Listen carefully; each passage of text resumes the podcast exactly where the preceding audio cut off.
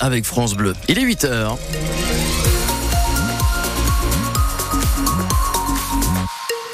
Sébastien Lambert, le temps pour aujourd'hui? Programme du gris et de la pluie. On y revient dans quelques instants.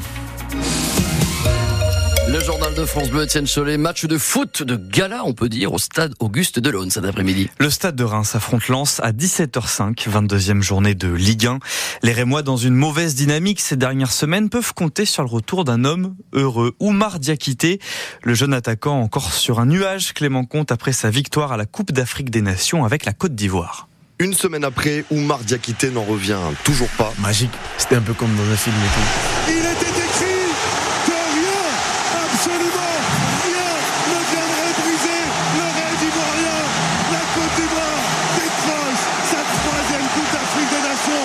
Ses ailes, ici, à Abidjan. Au coup de sifflet final, on se disait, ouais, on a réussi à le faire quand même.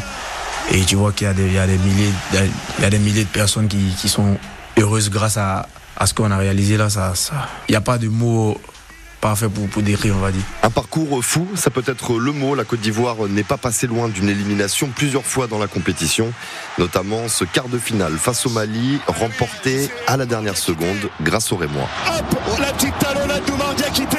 Trop d'émotions, trop d'émotions fortes, des, des émotions que j'avais jamais ressenties auparavant depuis que je suis footballeur. À 20 ans, Oumar Diakité revient donc à Reims avec une force supplémentaire. On sort pas d'une canne à- sans, sans apprendre. En termes de, de maturité, on va dire, ça, ça me donne euh, beaucoup plus de caractère, de mental, tout ça. Parce qu'avec tout ce que j'ai vécu, je me dis euh, à moi d'aller chercher ce qu'il faut. Et peut-être dès cet après-midi face à Lens, Oumar Diakité devrait retrouver sa place à la pointe de l'attaque rémoise. Alors on compte sur lui. Stade de Reims Racing Club de Lens, 22e journée de Ligue 1, coup d'envoi à 17h05 tout à l'heure. À suivre en intégralité sur France Bleu Champagne-Ardenne dès 16h. 130 policiers, 45 CRS, grosse opération des forces de l'ordre dans le quartier Croix-Rouge à Reims cette semaine. Cinq interpellations, ils ont saisi un revolver, une cinquantaine de cartouches, ainsi que 200 grammes de cannabis et du matériel pour préparer de la drogue. Demain, retour à la normale sur les rails, mais la grève des contrôleurs SNCF perturbe toujours le trafic des trains. Aujourd'hui, un TGV sur deux, même chose pour les intercités. La FDJ se frotte les mains. La Française des Jeux vient de publier ses résultats pour 2023. Chiffre d'affaires, chiffre d'affaires 2621 millions d'euros. 27 millions de joueurs, deux chiffres en hausse comparé à l'année précédente dans un contexte d'inflation. Le champagne basket a rendez-vous avec son histoire. Finale de Leaders Cup de Pro B à 15h30, une sorte de coupe de la Ligue de deuxième division.